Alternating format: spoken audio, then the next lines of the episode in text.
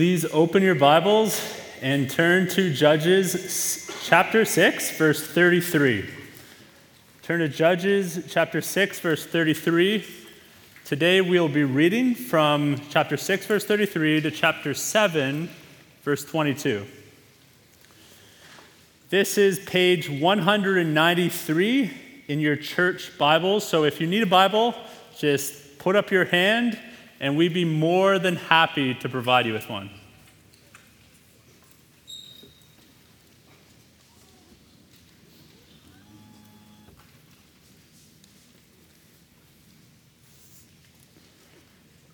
Judges chapter 6, verse 33, we'll be reading from to chapter 7, verse 22.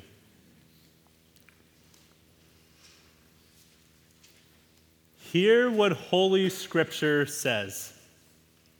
Now all the Midianites and the Amalekites and the people of the east came together, and they crossed the Jordan and encamped in the valley of Jezreel. But the Spirit of the Lord clothed Gideon, and he sounded the trumpet, and the Abiezrites were called out to follow him.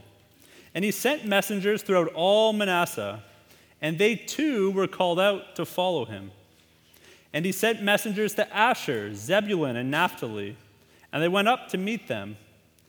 Then Gideon said to God, "If you will save Israel by my hand, as you have said, behold, I'm laying a fleece of wool on the threshing floor. If there is dew on the fleece alone, and it is dry on all the ground, then I shall know that you will save Israel by my hand, as you have said."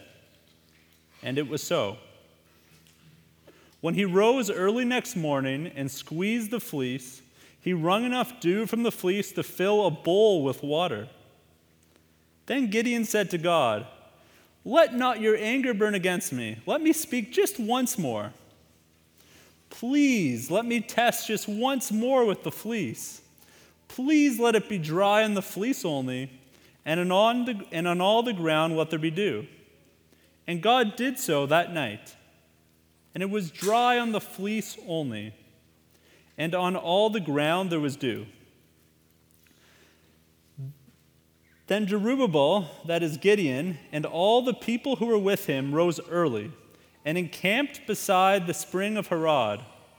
And the camp of Midian was north of them by the hill of Moreh in the valley. The Lord said to Gideon, "The people with you are too many for me to give the Midianites into their hand, lest Israel boast over me, saying, 'My own hand has saved me.' Now therefore proclaim in the ears of the people, saying, 'Whoever is fearful and trembling, let him return home and hurry away from Mount Gilead.'" Then 22,000 of the people returned, and 10,000 remained.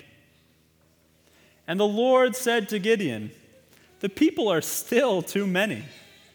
Take them down to the water, and I will test them for you there. And any one of whom I say to you, 'This one shall go with you,' shall go with you. And any one of whom I say to you, 'This one shall not go with you,' shall not go." So he brought the people down to the water. And the Lord said to Gideon, "Everyone who laps the water with his tongue, as a dog laps, you shall set by himself. Likewise, everyone who kneels down to drink." And the number of those who lapped, putting their hands to their mouths, was 300 men. But all the rest of the people knelt down to drink water. And the Lord said to Gideon, "With the 300 men who lapped, I will save you, and give the Midianites into your hand. And let all the others go every man to his home." So the people took provisions in their hands and their trumpets, and he sent all the rest of Israel, every man to his tent, but retained the 300 men. And the camp of Midian was below him in the valley. That same night, the Lord said to him, "Arise, go down against the camp, for I have given it into your hand.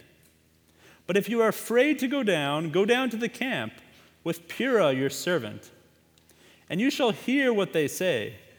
and afterward your hands shall be strengthened to go down against the camp. Then he went down with Purah his servant to the outpost of the armed men who were in the camp. And the Midianites and the Amalekites and all the people of the east lay along the valley like locusts in abundance. And their camels were without number, as the sand that is on the seashore in abundance. When Gideon came, behold, a man was telling a dream to his comrade. And he said, "Behold, I dreamed a dream, and behold, a cake of barley bread tumbled into the camp of Midian, and came to the tent, and struck it so that it fell, and turned it upside down, so that the tent lay flat." And his comrade answered, "This is no other than the sword of Gideon, the son of Joash, a man of Israel. God has given into his hand Midian and all the camp." As soon as Gideon heard the telling of the dream and its interpretation, he worshipped. And he returned to the camp of Israel and said, "Arise, for the Lord has given the host of Midian into your hand." And he divided the 300 men into 3 companies, and put trumpets into the hands of all of them, and empty jars with torches inside the jars. And he said to them, "Look at me and do likewise. When I come to the outskirts of the camp, do as I do. When I blow the trumpet, I and all who are with me, then blow the trumpets also on every side of all the camp, and shout for the Lord and for Gideon." So Gideon and the 100 men who were with him came to the outskirts of the camp at the beginning of the middle watch, when they had just set the watch. And they blew the trumpets and smashed the jars that were in their hands. And the 3 companies blew the trumpets and broke the jars. They held in their left hands the torches, and in their right hands the trumpets to blow. And they cried out, "A sword for the Lord and for Gideon." Every man stood in his place around the camp, and all the army ran. They cried out and fled. When they blew the 300 trumpets, the Lord set every man's sword against his comrade and against all the army. And the army fled as far as Bethsheda towards Arara, as far as the border of Abel Mahola by Tabath. This is the word of the Lord. You are the God who is strength and mighty. You are a refuge. You are a strength. You are a very present help in trouble. Lord, you have created the universe. You have defeated enemy armies. You have split the Red Sea. And you have chosen to give victory to weak men like Gideon. And through your Son, Jesus Christ, you have paid for our sins. You have conquered death and you have defeated the devil. And Lord, we thank you that though we are weak, you are strong. We confess that even though we know we are weak, we too often rely on our strength, and we fail to accept our weakness and run to you, Lord. Lord, increase us in humility towards you, fear of you, and dependence upon you. Help us to continue to be a praying church. Father, because you are a strong and mighty God who is able and willing to save, we pray that you may show your power by saving the children in this church.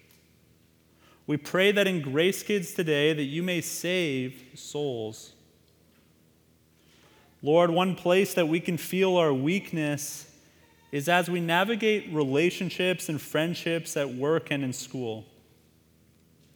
You have called us to be a shining lights in a dark world. Let it be so, Lord, in our lives. Give us grace to be compassionate to others, but let us also be firm in our convictions and bold in the gospel, always ready to give an answer for the hope that is within us. Help Christians in this church to have wisdom and courage to navigate difficult conversations.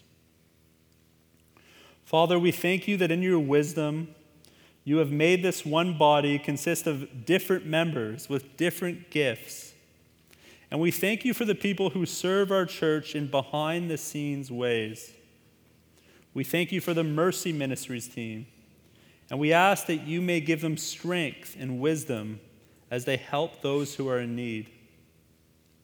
We also thank you for those who have dedicated themselves to the finance team. And we pray that you may continue to give them strength, wisdom, and skill. Father, we also think of our city and think how dark it can be. And we thank you that there are churches in this city right now that are worshiping the Lord Jesus Christ. And we pray for one such church, Grace Toronto. We pray that this church would continue to prioritize the gospel and proclaim the gospel boldly throughout the city. We ask that you may give them grace and humility to not rely upon their own strength, but to rely upon your strength in everything that they do.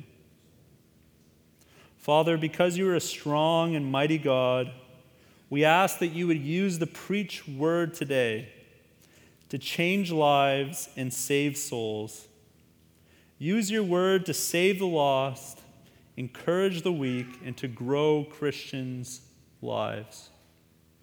We pray all these things in Jesus' name. Amen. Please do take your Bibles and open to Judges chapter 6. Judges chapter 6.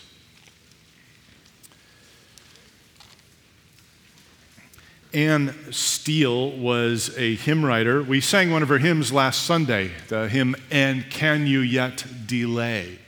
It's a wonderful hymn, urging people to no longer delay in coming to Christ. Anne wrote many hymns. She was also a very, very weak woman. She contracted recurrent malaria as a child. Recurrent malaria meaning every year or two it would just come back. It would just weaken your immune system through the years. This sounds strange to our ears because of modern dentistry, but she lived with constant toothaches. And dentistry back then is not what it was now, so she was in constant pain. She had in what we would probably diagnose today as irritable bowel syndrome, so just some internal issues in which she was in constant pain and discomfort. And for the last 7 years of her life, she died at 62 years old. The last 7 years of her life she spent in bed. She couldn't get out of bed. She was bedridden. And yet, her pastor at her passing wrote this about her. Anne possessed a native cheerfulness of disposition, which not even the uncommon and agonizing pains she endured in the latter part of her life could deprive her of. She would, in a variety of ways, as well as by her enlivening conversation, give pleasure to all around her. That's interesting, huh? Here is a woman who is suffering her entire life, whose life is a life of physical pain and discomfort, but she is remembered as one who gave encouragement to all who crossed her path. One of the ways God used her to encourage others was her hymns. She started writing hymns as a teenager. She would share them with family and maybe some close family friends, and everyone was urging her to publish the hymns because they were so useful and helpful, and she refused until she was 44 years old, because she felt finally at 44 they could be published. She was afraid they would be successful, and she would grow proud. What causes a weak woman like Anne Steele to be so caught up with the Lord and delighting in God? And why does God seem so happy to bless her in her weakness? And what on earth does a weak Anne Steele have to do with Gideon of Judges chapter 6? That is for you, my friends, to figure out. We are in the second of three sermons on Gideon. Last week we saw his call. Today we'll see his mission. Sometimes we print bulletins and things on Fridays. I thought of a better title last night. I think I should have titled this sermon, Fleece and Lappers, just because that's such an amazing phrase. Fleece and Lappers.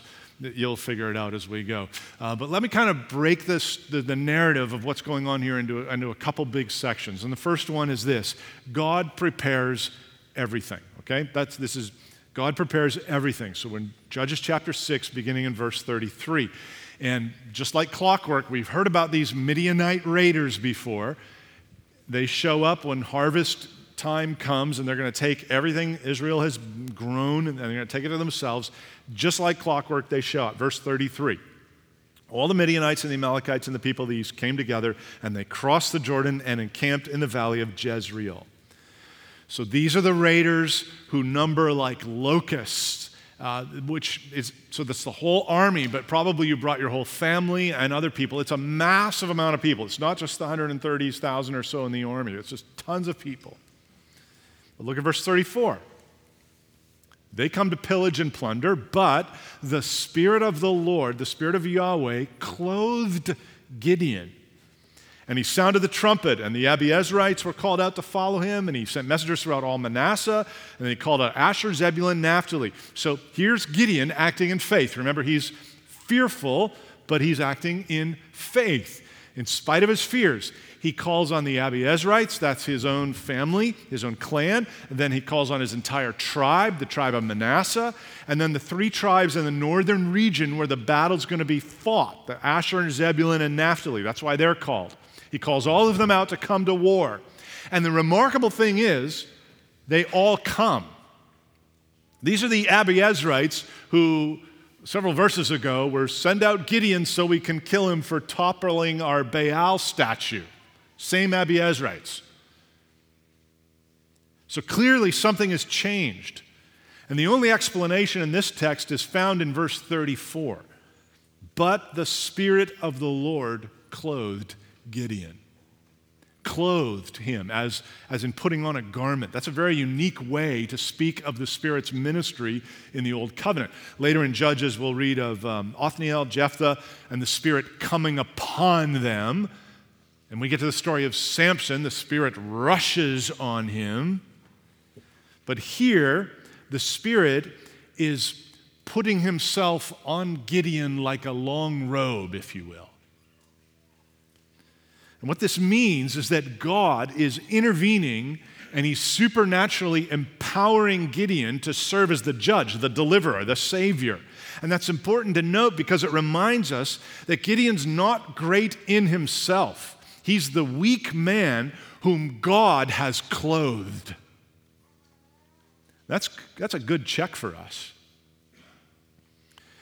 If there is any spiritual good taking place in this world today, it is because the Holy Spirit is causing it or empowering it. And perhaps that should focus our prayers a little, or at least make us pay a little more attention to Luke 11:13, where Jesus, talking about how God answers prayer. You like a child who comes and asks for a piece of bread, he doesn't give a stone. He's glad to answer. He finishes with this: if you then, who are evil, know how to give good gifts to your children, how much more will the Heavenly Father give the Holy Spirit to those who ask Him? Are you asking God for the Spirit? Why? We ask God for the Holy Spirit for our own personal contentment, our own personal joy, satisfaction. No, we ask God for the Spirit for the sake of ministry to others.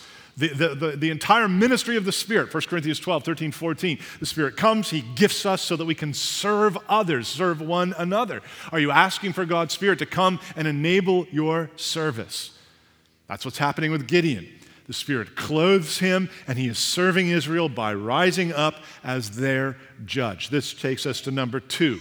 God graciously reassures His appointed leader. God graciously reassures His appointed leader. So God prepared everything, and now, before the battle starts, He is graciously reassuring His guy, Gideon. Now, how's this happen? Well, first of all, as the battle lines draw together, Gideon looks to God for some reassurance. Remember, Israel's been brought very low, right? They're hiding in the hills. They can't live in their own towns and villages because of these Midianite raiders. It's been 7 years of this. You're completely destitute. 7 years of all your food being stolen. You're barely surviving. And when they cry out to God for help, God's message to them, remember what it was? He sends a prophet. What does the prophet basically say? You've been brought low, but you haven't been brought low enough. You're still clinging to your idols, and until you're willing to let go, you cannot cling to me.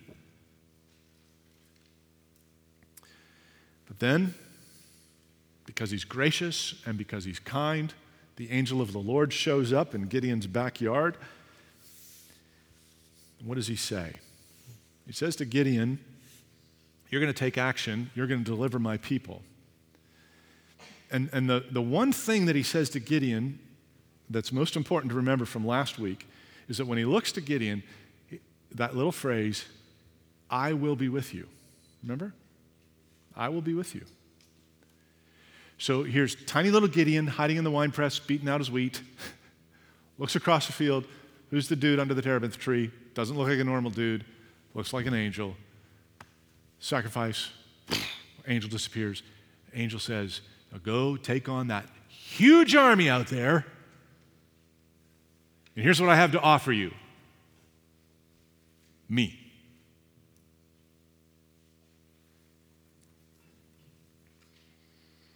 Gideon needed to learn that he needed the Lord. All Israel needed to learn that they needed the Lord. Everybody had to learn that God was enough. Have you learned that? God is enough. Gideon is learning this, so he asks for some reassurement. You can tell this is a work in progress because of this whole fleece thing. So the first reassurance is wet wool. One of the difficulties in Gideon's story, and it is a difficulty, is figuring out the moral verdict on his actions. Is he acting in faith, in a lack of faith? Is the fleece thing, is God disapproving of this or approving, or is it a neutral? And we got to sort of really dig in tight here to try and figure out what's going on. What we're asking of the Bible is, are there any indicators in the actual words of this text that would help us to figure out God's evaluation of Gideon's request? Is Gideon acting in faith, or is he acting in unbelief with this whole putting out the fleece thing? Fleece is untreated wool. So maybe, kids, you've seen a little lammy, and he's like huge, big lammy, and they take him, and the guy gets out now electric razors and goes, and off comes the wool. That's the fleece. That's what fleece is. And I think if it's done right, it often comes off as sort of one whole thing, right? And so it could be that the fleece that Gideon is using is just like a very large chunk of wool. We talk about people getting fleeced, right? It means you go to the salesman and you bought the extended warranty on the car, whatever. That's your business. But some of us might look at you and go, you got fleeced. Like they got every penny out of you. That's where that phrase comes from. So Gideon takes some wool, some of the wool, the fleece. He lays it out on the threshing floor. That's because the threshing floor is open to the elements. There's no roof. So, and this is very good material to test. If you've ever worn a wool sweater in the rain, you know how this goes. So Judges 6, verse 36. Gideon said to God, if you will save Israel by my hand, as you have said, behold, I'm laying a fleece of wool on the threshing floor. If there's dew on the fleece alone, and it's dry on all the ground, then I shall know that you will save Israel by my hand, as you have said. And it was so. When he rose early next morning and squeezed his fleece, he wrung enough dew from the fleece to fill a bowl with water. A lot of dew. Verse 39, then Gideon said to God, let not your anger burn against me. Let me speak just once more. Please let me test just once more with the fleece. Please let it be dry on the fleece only, and on all the ground let there be dew. And God did so that night, and it was dry on the fleece only, and on all the ground there was dew. Let me show you 5 things that make me think Gideon was actually not in the wrong here, okay? First of all, look at what Gideon asks. He's asking God to confirm his revelation, not give it again. If you will save Israel by my hand, as you have said. So he's not rejecting what God had already said. He's asking for confirmation of it. This is not unlike his conversation with the angel of the Lord. And remember, the angel of the Lord is not visibly present anymore. Gideon is being communicated with, presumably through the Holy Spirit, in perhaps an inaudible voice. So he may want some kind of confirmation or affirmation that he got the message right. Secondly, Gideon is asking here with great humility. Verse 39, let not your anger burn against me. Let me speak just once more. He's acknowledging the possibility that God might not be pleased with his second ask. And so he's asking humbly, or at least he's not asking with demand and presumption. And thirdly, Gideon didn't argue or reject the instructions after God answered through the fleece. If he was just trying to delay or dodge or act in fear, he would have, I think, kept asking for more confirmations or simply not done what he was told when the revelation of the fleece came. Fourthly, Gideon is asking God to do something here that only God could do. You know, the two miracles here, which, by the way, it's always interesting to me when people say they're putting out a fleece. There's only ever one. Anyway, but there's two things that go on, right? The fleece wet and the ground dry, and then the ground dry and the fleece wet. If you think about it, the second of these two is the more difficult of the miracle. And it makes the results unmistakable. God is able to do both. In other words, when you live in a land full of shamans and Baal priests and the rest, this is not something they could conjure up. This is something only God could do. And fifthly, and most strongly, I would suggest, is what the writer to the Hebrews says about Gideon. Just hear these words again. What more shall I say? For time would fail me. Remember, this is in a chapter that's listing out people who are examples of faith. Right? Hebrews 11. Time would fail me to tell of Gideon and the others who were made strong out of weakness, became mighty in war, put foreign armies to flight. And I think it's that phrase that is most helpful in understanding the progression going on in Gideon. He is being made strong out of weakness. Gideon is a weak man with a weak faith, but it is a weak faith in a strong God. And God's concern in this entire episode is not the strength of Gideon's faith, but the object of that faith. It's Gideon, weak faith as he is, relying on God alone, or is he trusting in what he can see, what he can measure, what he can predict? And brothers and sisters, that ideal is true in every age of the church. God is more concerned about the object of our faith than the size of it. Why do you think Jesus said, you know, it's just faith of a mustard seed?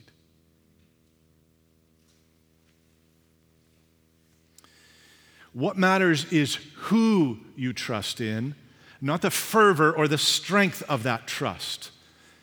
But we get this all flipped around in our churches. We think that what matters most of all is having this outsized, grand faith that somehow really constrains God to do what we want. Or worse, we talk all about faith while our real confidence is in metrics and plans and pragmatics. The church doesn't need more money, more workers, more space, more meetings, more rock star leaders in order to be faithful. What the church needs to be faithful is more God. And before you throw Gideon under the bus for requesting a physical demonstration in order to get a little bit of reassurance that God is enough, you might just want to ponder the Lord's Supper. Because while that wine doesn't miraculously turn into blood, it is a physical reminder of the total sufficiency of Jesus, a reminder that he tells us to do again and again. It is a much better reminder of the sufficiency of God than budgets getting fulfilled or more people sitting in the pews. God is most concerned that we focus our faith on him and we keep it there. And that's why God's going to keep whittling down Gideon's army to nothing. So Gideon, with his very real yet tiny fleece-affirmed faith, says in chapter 7, verse 1, him and all the people who were with him rose early and encamped beside the spring of Harod, and the camp of Midian was north of them by the hill of Moreh in the valley. And we say, good so far, Gideon. But then the Lord does his thing. Verse 2, the Lord said to Gideon, you know what, the people with you are too many. Lord, it's 30,000 to 130,000. Yeah, the people with you are too many. Too many for me to give the Midianites into their hand, lest Israel boast over me, saying, my own hand has saved me. Now, this really starts to get us to the heart of the issue. God's evaluation is that there are going to be some people who look at the current situation of 32,000 versus 135,000 and say this, well, the Israelites won, because they were just better soldiers than the Midianites. They're tougher than the Midianites. They were more desperate, more skilled, and therefore it was extraordinary, terrible odds, but somehow they did it. And God says to Gideon, I'm going to deal with that nonsense once and for all. Why? Because God's plan is for a weak judge with a weak army to reveal the omnipotence of God. So to help make the army weaker, God says, verse 3, now therefore proclaim in the ears of the people, saying, whoever is fearful and trembling, let him return home and hurry away from Mount Gilead. I wonder if that would be you. That probably would have been me. 32,000 of us, 135,000 of them, they've been destroying us for 7 years. There's an out clause? Yeah, it's called the coward clause. It comes right from Deuteronomy chapter 20, verse 8. It's not really called the coward clause. That's just what I call it. The officer shall speak further to the people and say, is there any man who's fearful and faint-hearted? Let him go back to his house, lest he make the heart of his fellows, melt like his own. So the coward clause was to be read any time before Israel went out to battle. God never wanted Israel to think they were victorious because they were notorious. And so fleece-faced Gideon looks at his little army, says, look, anybody who wants to go home, anybody who's feeling a little bit timid, anybody who's afraid, anybody who's scared, you can leave right now, no questions asked. And like 2/3 of his army leaves. He goes from 32,000 to 10,000. But maybe there's somebody out there who's still thinking, wow, these are not good odds. But it's possible. It's possible it can be done. Stranger things have happened. 10,000 might defeat 135,000.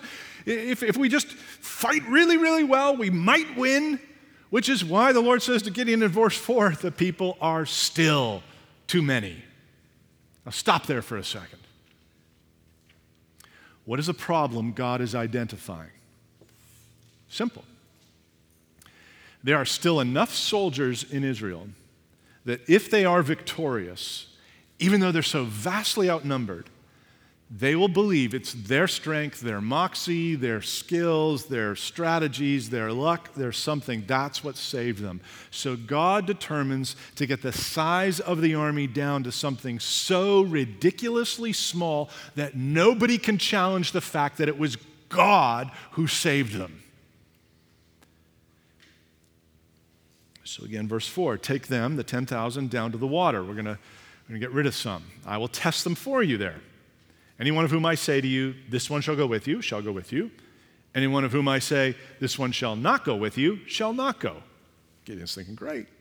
So he brought the people down to the water, and Yahweh said to Gideon, everyone who laps the water with his tongue as a dog laps, you shall set by himself. Likewise, everyone who kneels down to drink. So you've got Kids, you'd like this. You can try it this afternoon. Put some, you go to the backyard. Don't do it in your mom's kitchen. Didn't hear it here. Get your sister or brother to pour a little water out of the hose in your hand, and then you lap like a dog. This seems to me like a very inefficient form of drinking, but you can try it, and you would be one of the lappers. And then there were the other dudes who laid down at the river and just like drank. You could try that too. Don't do it in the Humber. Bad things would happen to you later.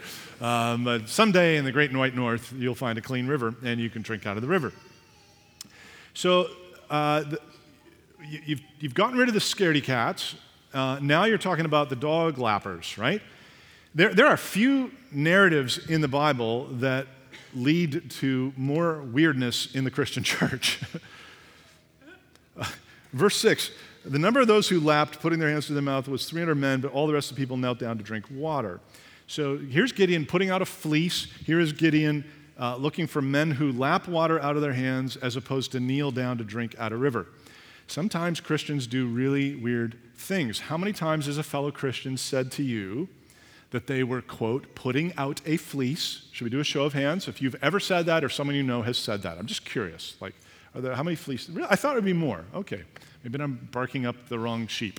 But anyway, I've heard this many, many times. And they'll say to you, I've devised this thing that if this happens, then I'll buy that house or I'll sell my car or I'll marry that girl. Can we just be very clear? Don't do that. God has given you a mind, common sense, wisdom, and the Scriptures. Do what the positive commands of Scriptures say. Don't do the things the Bible forbids. And in all the other areas, just make decisions. It's really quite simple. You don't need a fleece. You don't even have a sheep. Besides that, if you're going to use the fleece thing, like, why don't you use the lapper thing? So the young adults summer camping trip, here's an idea for you. Like you say, tonight's speaker for the young adults camping trip was the only guy who lapped his water at lunch. That's how you choose your speaker. No, it's ridiculous. So I just want to push that out of the way. But I also want to push out of the way something a lot of our kind of Sunday school curriculum does here that's really unhelpful. A lot of commentators on the passage do this too. They say something like this: God chose the 300 lappers because lapping the water was a sign that they were the crack troops still looking for the enemy while they were lapping their water. These are like the Navy SEALs of the Israelite army who remained vigilant while sipping their water. Tell me if you've ever heard that before. Yeah, a lot of you have heard that before. Can I just suggest to you, that's nonsense.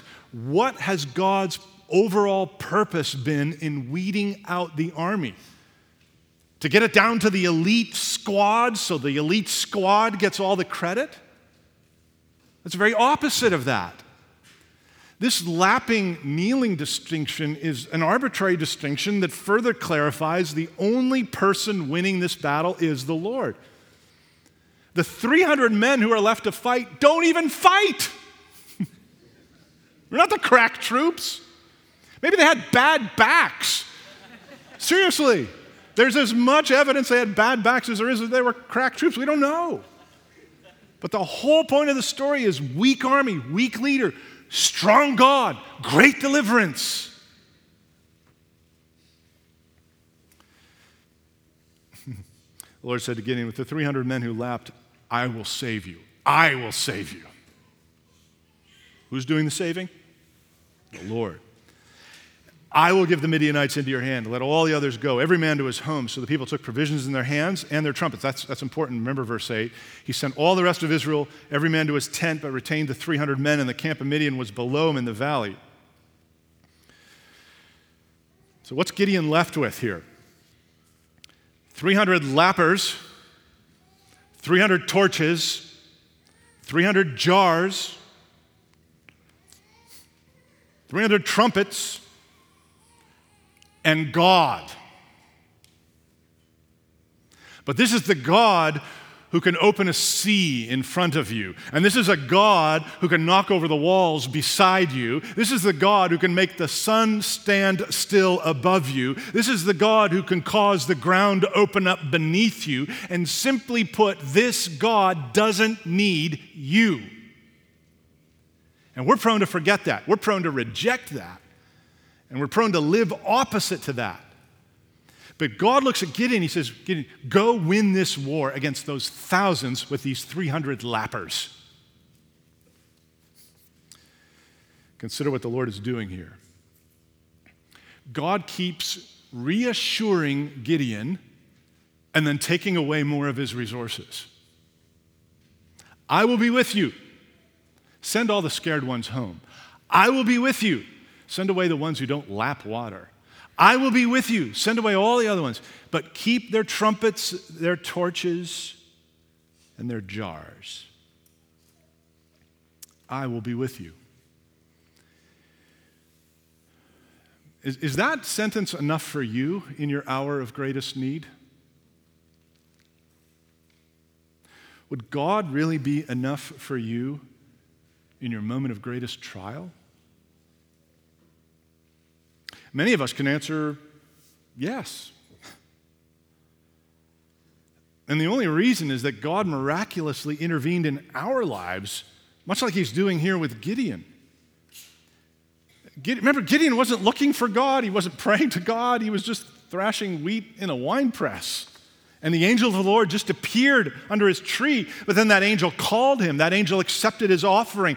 That angel clothed him by his spirit, sent him forward to do his work. Has God been calling you? And have you answered? Maybe you've been sitting here week by week. Maybe you've grown up in this church and you've heard the need to repent from your sins and trust on Christ. Have you done it yet? I can't think of any good reasons why you would wait. Have you accepted the offering that Jesus made for sinners? His death and his resurrection in your place is enough for this God to save you fully forever and ever. But you must repent from your sins, and you must trust in Jesus. Once you've done that, you'll begin to understand the beauty of these words. I will be with you.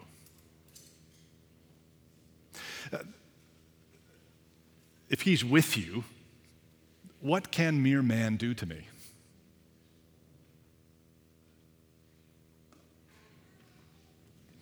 This is what's going on in Gideon's life. I said back in Judges 8:10, well, I didn't say this. Back in Judges 8:10, it says the Midianite army was like locusts in numbers. They had about 135,000 soldiers. Gideon's now down to 300. If you want some like facts, that means that Gideon's army is 0.22, not 22%, but 0.22, less than 1%, about 0.25% the size of the other army. 135,000 to 300.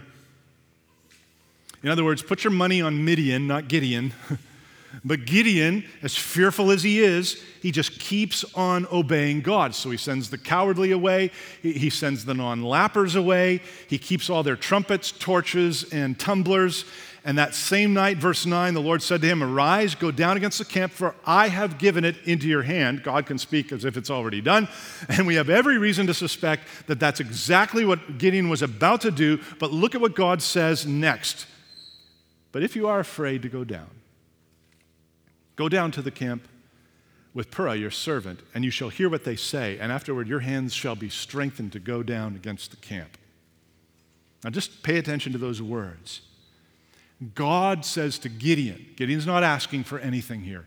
Gideon, for all we can see, looks like he's ready to go. But before he goes, God says to Gideon, if you're afraid, let me just give you one more reassurance. Go down to the camp. This is not Gideon asking for fleece miracles or message confirmations. This is God volunteering more information to reassure his faithful but fearful warrior. I recently learned that training wheels are passé. This is not how you train a child to ride a bike.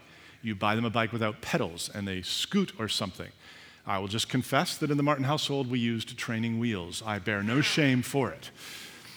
And if you use training wheels, you will know that eventually you remove the training wheels. They're like little wheels that go on the side of the back wheel, kids, if you don't know what I am talking about. It's kind of like horses and buggies. Anyway, you take, it's nothing like horses and buggies. I'm just being silly. You take the little training wheels off, and then it's, because it just seems to be internationally a dad job. It's not a great job. You run behind the little person And as you're running behind them with sort of a hand ready to steady and catch, what are you doing, Dad? You're saying things like this. You got it. Keep pedaling. Don't hit the cat.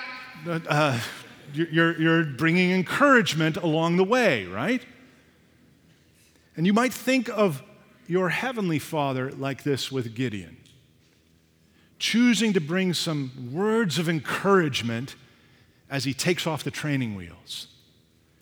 Since God is kind, we sang about that today, and loving, God condescends to Gideon's weaknesses and offers him a little boost, a little steadying on the bike. Now, the cool kids call this a God thing. This is verse 11. He went down with Purah, his servant, to the outposts of the armed men who were in the camp. And the Midianites and the Amalekites and all the people of the east lay along the valley like locusts. Okay, we got that. Verse 13, when Gideon came, behold, a man was telling a dream to his comrade. So these are the bad guys. And he said, behold, I dreamed a dream. And behold, a cake of barley bread tumbled into the camp of Midian and came to the tent and struck it so that it fell and turned it, that's the tent, upside down. So the tent lay flat. And his comrade answered, this is no other than the sword of Gideon, the son of Joash, a man of Israel. God has given into his hand Midian and all the camp. Now, friends, this is what you call a weird dream. But the idea of a tiny loaf of barley bread rolling down a hill into a big army tent and flipping the tent upside down so that it lies flat sounds like a dream, right?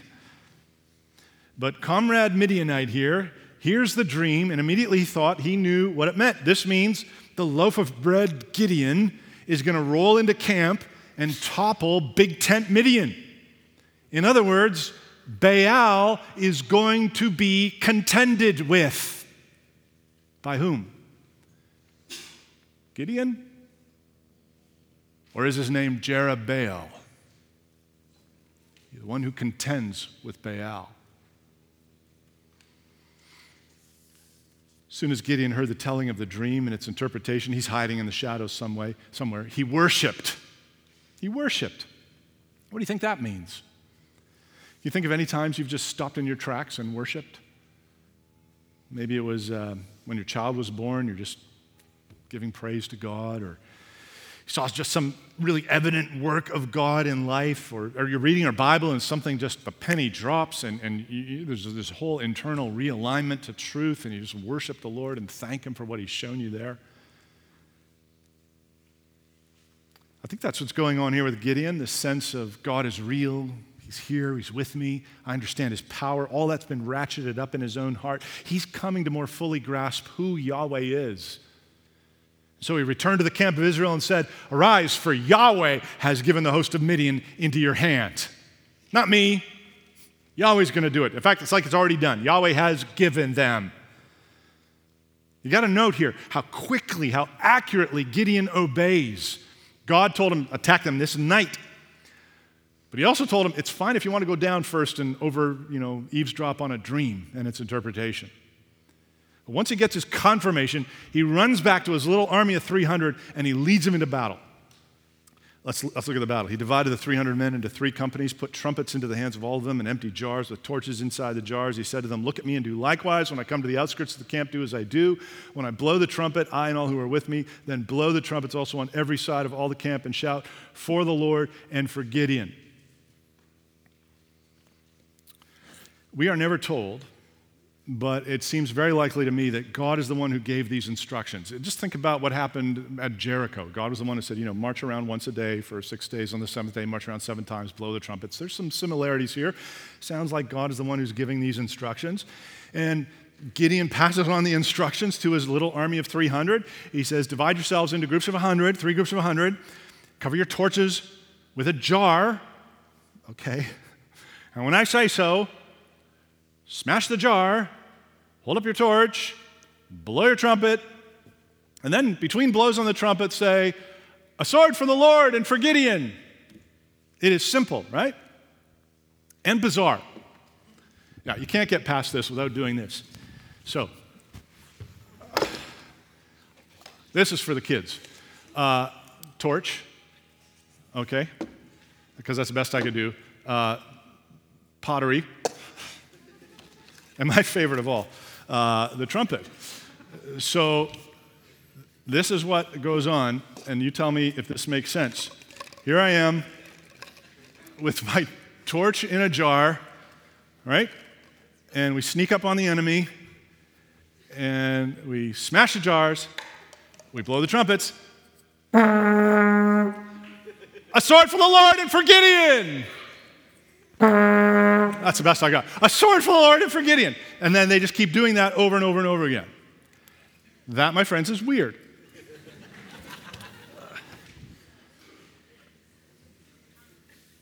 But if you fight your battle against 100,000 soldiers doing that, and there's only 300 of you doing that, and you win, who gets all the credit? The Lord, right? So Gideon and the 100 men who were with him that came to the outskirts, this is verse 19. Beginning of the middle watch, when they had just set the watch, and they blew the trumpets and smashed the jars that were in their hands, and the three companies blew the trumpets and broke the jars. They held in their left hands the torches. Oh, I did it wrong, sorry. And in their right hands the trumpets to blow.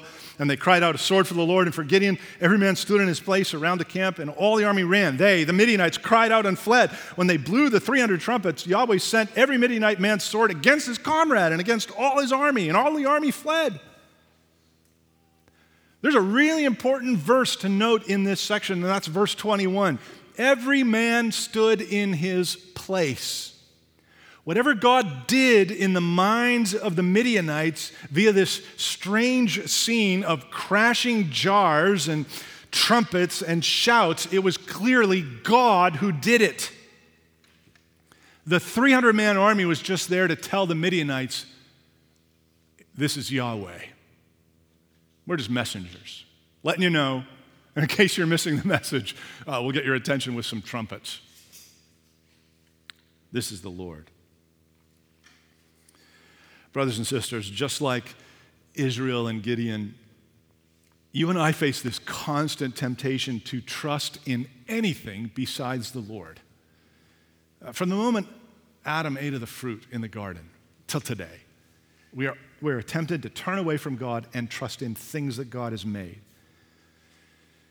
And along the way, you're going to be constantly faced with that temptation. But it doesn't come, like the dramatic way you maybe think it's going to come in the movies, where somebody puts a gun to your head and says, deny Jesus or die. And you're like, I'll die, hopefully. That's generally not how it comes, right? It comes over 40 years after Deborah and Barak of peace and prosperity. And then another 7 years where things begin to go bad and you finally start looking back to the Lord, but not really, because you don't want to let go of Baal and you certainly don't want to let go of Asherah. How do we do that? No, things are fine. You just quietly stop reading your Bible. You stop attending church regularly. You expand your viewing restrictions because you're older now, you're more mature, you can handle that stuff. You grow more and more prayerless as your RSP gets bigger and bigger. You let your kids put a little Baal statue of something in your house. Maybe you whisper to your Christian friend, oh, it's okay to marry a Muslim. You love each other. It'll be fine. And at the root of all of that is a kind of self-confidence, self-reliance, believing that you're strong enough to get through life on your own. That's at the root of all idolatry. You even believe that you can, use your idols to get you what you want out of life. And the whole event here of Gideon beating up on the Midianites is intended to teach you, you are weak. But God is strong. And that's a really, really good thing. The Lord spoke through his prophet Isaiah and said, "Heaven is my throne and the earth is my footstool. All these things my hand has made, so all these things came to be, declares the Lord. But this is the one to whom I will look." Okay? I'm the creator of everything. Here's who I'm going to look to. Here's who I'm going to give attention to. He who is humble and contrite. The word contrite means broken or disabled. The one who's contrite in spirit and trembles at my word. Why is that? That's because when it comes to the real God of the universe, his delight is not in the strength of the horse, nor his pleasure in the legs of man. God is not impressed by the size of your army, but the Lord takes pleasure in those who fear him, in those who hope in his steadfast love. So with whom does God show his power? Those who fear him, those who hope in him, those who tremble at, obey his word, those who live humbly and contrite, broken over their sins, their failures, and their shortcomings. The sign that's posted along the Christian path says, "Walk in weakness, walk in weakness, walk in weakness." You crest that next hill, there's the sign again. Walk in weakness. Keep walking, keep moving, keep obeying, but do it in weakness and dependence upon your Creator. Maybe you feel weak, but maybe you don't feel weak enough.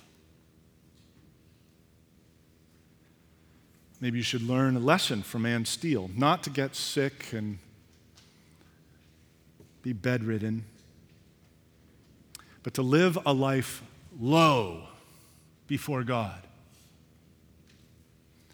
in order that he might demonstrate his power and his grace through you.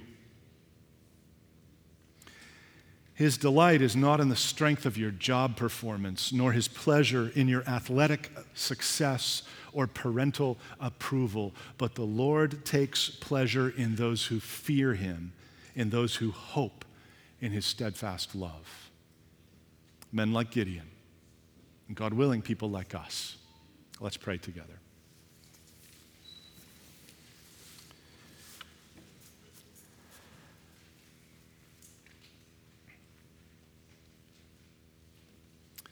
I wonder, Lord, if we would be more aware of our weakness if we thought more often about our death and our future with you.